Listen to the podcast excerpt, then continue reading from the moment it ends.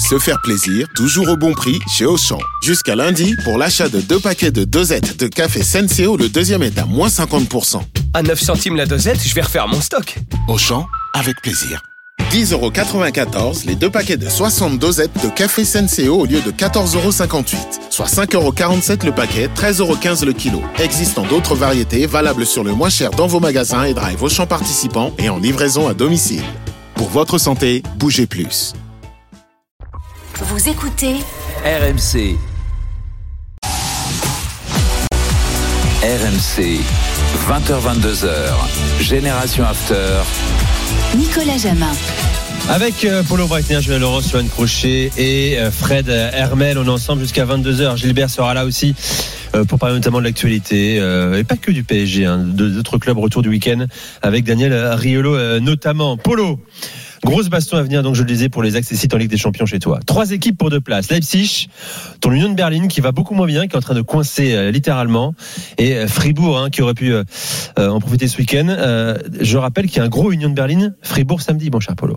Oui, mais une équipe, à trois journées de la fin, tout ça. Une équipe invaincue à domicile en Bundesliga, c'est l'Union Berlin. Et il y avait un match très très important parce qu'il y avait un duel à distance entre Fribourg et Leipzig qui s'affrontaient et en même temps euh, Union qui se déplaçait à Augsbourg. Mais moi cette défaite à Augsbourg, elle était prévue dans mes euh, dans mes petits tableaux, donc c'est pas c'est pas euh, c'est pas surprenant. Euh, non, ce qui est impressionnant, c'est Leipzig qui va l'emporter pour la hmm. deuxième fois à la suite, puisqu'il y a eu en milieu de semaine la demi-finale de Coupe d'Allemagne où Leipzig l'a emporté 5 à 1 à Fribourg. Et on voit aussi les limites de Fribourg. C'est-à-dire que Fribourg, c'est un métronome. Sauf que dès que tu montes les gros calibres, ben, ils sont plus là.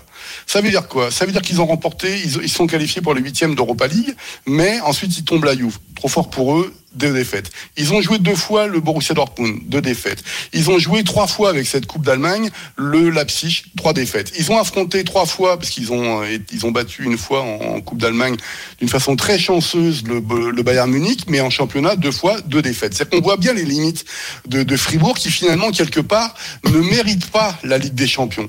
Derrière, euh, évidemment, encore une fois, la victoire à Leipzig fait que, je ne vais pas dire qu'ils vont être en Ligue des Champions l'année prochaine, mais c'est un vrai gain. La semaine prochaine, tu l'as dit, il y a un summum pour, qui fait un peu rigoler quand tu vois les, les, les, grosses cylindrées allemandes. Mhm. C'est Union Berlin contre Fribourg pour, euh, en gros, si Union ne perd pas, il y a de grandes chances qu'il soit en Ligue des Champions. Mais si tu permets, je voudrais faire une aparté aussi sur les qualifs en Europa League et en Europa Conference League. Parce que c'est extraordinaire ce qui s'est passé ce week-end. Leverkusen, avec une série de 14 défaites à domicile, qui rêvait encore de se qualifier pour la Ligue des Champions, perd dans le Rhein Derby contre Cologne à domicile. C'était vendredi. Mayence, on en a parlé tout à l'heure avec le penalty de Schalke, n'en profite pas vendredi non plus. Samedi, euh, Francfort, qui pouvait en profiter, s'incline à Offenheim. Une conférence de presse mythique après avec le coach Oliver Glasner qui pète une durite euh, ça m'étonnerait qu'il soit sur le banc de Francfort l'année prochaine. Et vous aviez dimanche Wolfsburg qui pouvait profiter et aller chercher la sixième place et qui se prend une dérouillée à Dortmund. C'est-à-dire qu'on ne sait pas qui sera en Europa League l'année prochaine et qui sera en Europa Conference League. D'autant plus que euh, que Francfort, qui vient d'enchaîner 10 victoires, mais j'ai même envie de dire 12 matchs sans victoire si je rajoute les deux matchs de Ligue des Champions contre Naples, s'est qualifié pour la finale de Coupe d'Allemagne contre Leipzig. Donc on ne sait pas du tout ce que ça va donner à la fin ce classement. Ce qui est sûr, c'est que lorsqu'on fait du prévisionnel, euh, euh, Leverkusen a intérêt d'aller chercher des points pour aller se qualifier au minimum pour l'Europa League, parce qu'on ne sait pas ce que ça va donner jeudi euh, contre la Roma. Mais en tout cas, on a une fin de saison extraordinaire pour la Ligue des Champions, pour l'Europa League, pour l'Europa Conference League, on ne sait même pas qui c'est qui va y aller. Et puis évidemment pour la fin de hmm. pour la fin de classement, on en a parlé avec Schalke en début d'émission. Il ne reste plus que trois journées, trois journées, hein, c'est passionnant cette fin de saison en Bundesliga, comme, comme en Angleterre hein, finalement. Tiens, Julien, j'ai tout à l'heure parlé d'Harry Kane. Je voudrais qu'on en parle deux minutes également avec vous, les gars. Je veux votre avis sur euh, la carrière d'Harry Kane. Alors certes, hein, au niveau individuel, c'est exceptionnel. Euh, joueur majeur de l'histoire de la Première Ligue, qui a battu encore un, pas un record, qui est devenu désormais, Julien, deuxième meilleur buteur de l'histoire de la Première Ligue. 209 buts. Il passe devant le grand Wayne Rooney.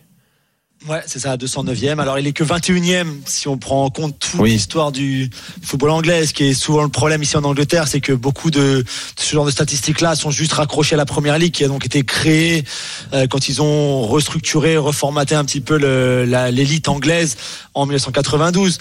Mais le football existait avant. euh, il y a eu des très grands records, des très grands joueurs avant 1992 aussi. Mais c'est vrai que les Anglais aiment beaucoup parler de la première ligue, de ce qui se passe depuis 92. Donc, effectivement, sur ce classement-là, il est deuxième derrière Alan Shearer. Il a dépassé donc Wayne Rooney. Si on compte toute l'histoire de, de l'élite anglaise, du football anglais, il est 21e. Et il est encore loin de, de Jimmy Greaves, bien sûr, qui a, le, qui a le record absolu avec 357 buts. Donc, Kane aujourd'hui est à 209. Euh, mais il lui manque ah, encore 80, donc il dépassera Shearer, il deviendra quatrième de, sur la ligne, sur la sur la sur la liste de, de tous les temps. Donc voilà, je sais pas, je pense pas qu'il pourrait rattraper euh, Greaves parce qu'il est quand même à, Ah oui. à 200 240 buts, ça fait ah, 140 buts pardon, ça fait beaucoup. Et il a 30 ans bientôt, Harry Kane. Mais c'est vrai que c'est encore une fois, il montre, euh, il démontre, c'est ce que j'expliquais ce week-end. Euh, il a 26 buts en championnat cette saison. Alors on parle d'Haaland et des 35 buts, mais Haaland il, il, il évolue aujourd'hui dans une équipe qui est exceptionnelle, qui marche de façon exceptionnelle. Harry Kane lui marque 26 buts dans une dans une équipe de Tottenham qui ne fonctionne pas, qui n'est pas une bonne équipe, qui a changé d'entraîneur. C'est le troisième entraîneur qu'ils ont cette saison.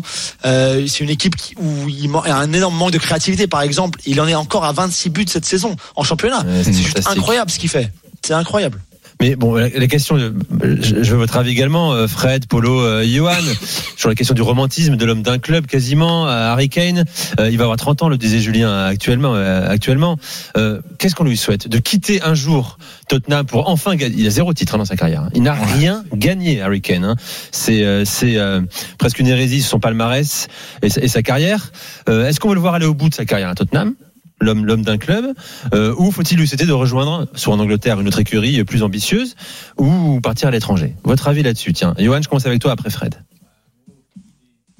pardon, au pays des Bandiere, Totti, De Rossi, Maldini, Baresi, Del Piero, etc. Je vais pas vous dire autre chose que j'aimerais le voir euh, faire toute sa carrière à Tottenham. Bien sûr que ça serait dommage qu'il finisse sans trophée, encore que s'il reste à Tottenham, peut-être qu'il en gagnera. On ne sait pas non plus. Rien n'est écrit là-dessus, mais moi, ça me parle et c'est totalement anachronique aujourd'hui, quasiment, d'avoir un joueur qui fait toute sa carrière dans un club. Donc moi, je je valide totalement euh, la carrière entière de d'Harry Kane à Tottenham. Fred Moi, j'aurais exactement le même discours que Johan, sauf qu'il a voulu partir.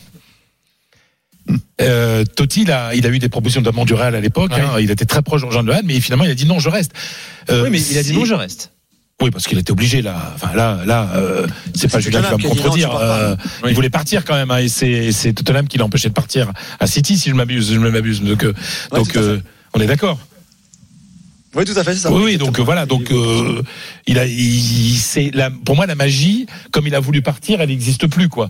Donc euh, oui, on lui souhaite d'aller ailleurs, euh, mais à mon avis, je pense que c'est un, c'est, c'est un, c'est un joueur pour l'Angleterre. À son âge, il peut plus aller, il peut plus aller à l'étranger. Je Ah pense bon que, non, je pense que qu'est-ce que t'en penses Polo ouais, il est aussi trop Je suis pas marqué. d'accord, moi.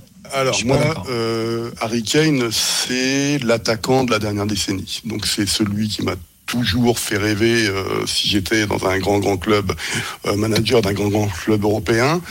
Euh, et la grande question, c'est est-ce qu'il reste à Tottenham ou est-ce qu'il vient au Bayern Munich? C'est ça pour moi la question.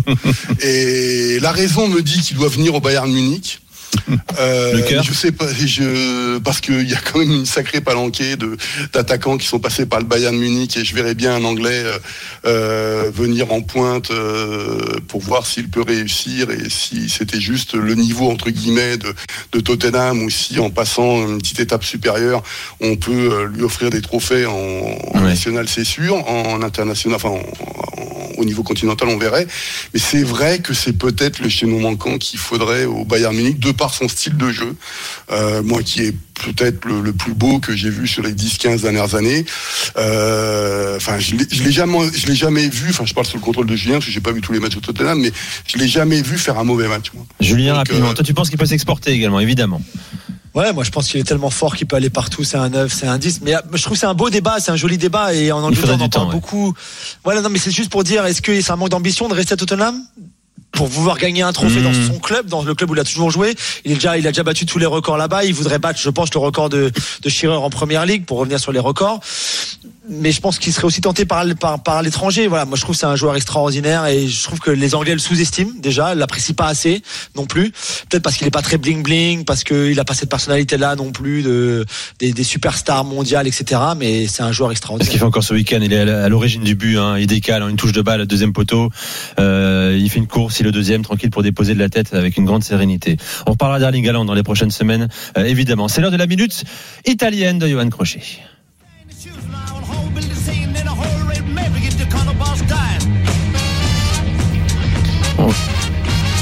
Alors c'est un peu une provocation. C'est Adriano Celentano, euh, évidemment illustre chanteur italien.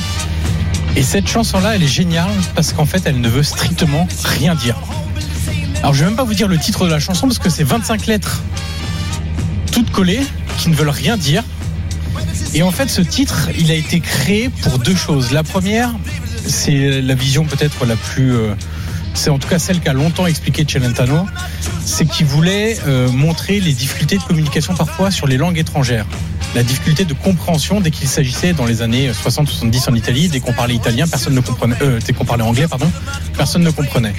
Et donc il voulait montrer que, euh, à travers une chanson qui ne voulait absolument rien dire mais qui fédérait, que quelque part, malgré la barrière des langues étrangères, on pouvait quand même réussir à se comprendre, même si c'était très difficile. La deuxième explication, c'est, il disait, moi les Italiens, je les connais, euh, je sais qu'ils adorent la musique anglaise, anglo-saxonne, anglaise, américaine, et on peut leur chanter n'importe quoi, ils aimeront. Et je vais le prouver. Donc en fait, il n'y a aucun mot. Il doit y avoir all right, je crois, simplement comme euh, comme vrai mot euh, anglais entre guillemets. Et il prend un accent américain pour euh, voilà euh, amplifier le truc, le côté euh, chanson américain, tube américain, etc. Et en fait, cette chanson au début, elle plaît pas trop. Et dans une émission de la Rai, elle est diffusée. Et à partir de ce moment-là, ça devient un carton. Elle est même numéro 6 au hit parade en France, aux Pays-Bas, en Belgique, en Espagne, etc. Elle rentre dans le top 100 des musiques à l'époque aux États-Unis. Et donc voilà, je, je parlais un peu de ce côté langue étrangère, étranger, pour venir au sujet de la minute.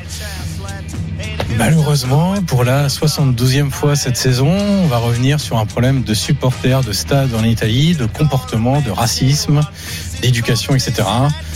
Dusan Vlaovic a eu le droit au fameux chant dont on... euh, qui accueille généralement les, les, les joueurs venant des pays de l'Est, quelle que soit leur nationalité d'ailleurs, c'est pas une question de ailleurs, certes, euh, etc.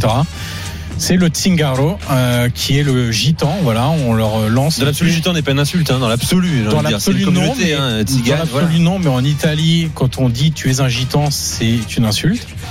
Euh, le ministre des Sports s'est excusé auprès de Vlaovic. Le maire de Bergame s'est excusé auprès de Vlaovic. Le maire de Bergame a très peu goûté la sortie de Gian Piero Gasperini à la fin du match, qui a dit que c'était pas du racisme. Et puis de toute façon, euh, à l'Atalanta, il y a aussi euh, Jim City qui est albanais et Pasalic qui est croate qui jouent et donc eux ils ont pas de problème. Euh, c'est un peu l'excuse. Je suis pas raciste. J'ai un pote qui s'appelle Karim. C'est ça.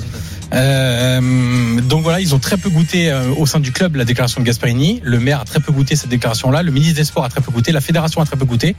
On verra si c'est pas impossible que Gasperini prenne une petite sanction. Mais encore un énième problème de comportement dans les stades italiens. Et comme de manière générale, on fait pas grand-chose, une petite amende. Voilà, c'est- c'est un peu un leitmotiv de nos Parce lundis c'est pas une soirs. hein. personne. Hein. C'est le stade entier qui chante. Hein. C'est pas une personne. hein. Magnifique. Merci à Johan pour ta minute. On fait une pause dans un instant. Daniel face au drôle aux dames, Daniel Riolo, euh, bien sûr. À tout de suite sur RMC.